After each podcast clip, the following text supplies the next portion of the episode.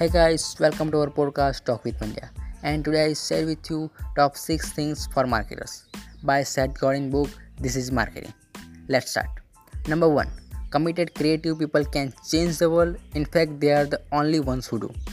You can do it right now and you can make more change than you can possibly imagine.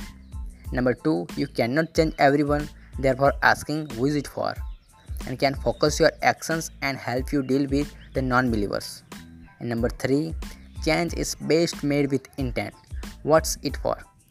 It's the posture of work that matters. Number four, human beings tell themselves stories.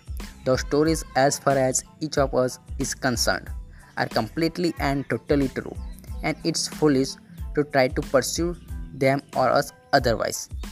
Number five, we can group people into stereotyped groups that often, but not always, tell themselves similar stories, groups that make similar decisions based on their perceived status and other needs.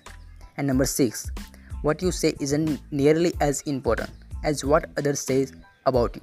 That's it.